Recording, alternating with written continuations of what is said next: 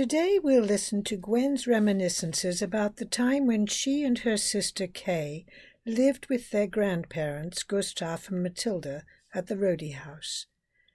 This excerpt was recorded in 1983. It's about lunchtime in the kitchen. There were three meals a day here that would do justice to any hotel because my grandfather believed in setting a good table. He brought all his cohorts home from the office at noon. He brought Mr. Graves, who was the manager, and he brought the foreman, and then there would be Uncle Bill and Uncle Gus and himself. So there'd be five men for grandmother to feed, and two kids coming home from school, and herself and mother. Nine people. You try and get a meal for nine people in the middle of the day. You'd be working all morning. There were more shelves here. There must have been a hot water tank at the end of the stove.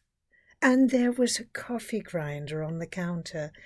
It was made of heavy metal, not steel. Cast iron, I suppose.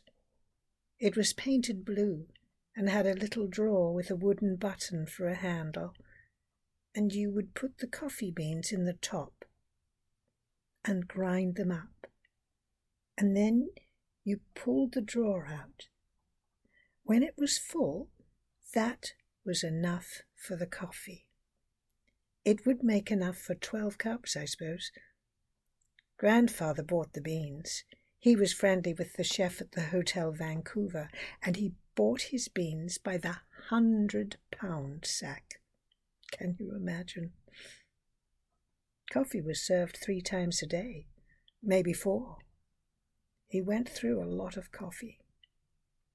It was good coffee, too.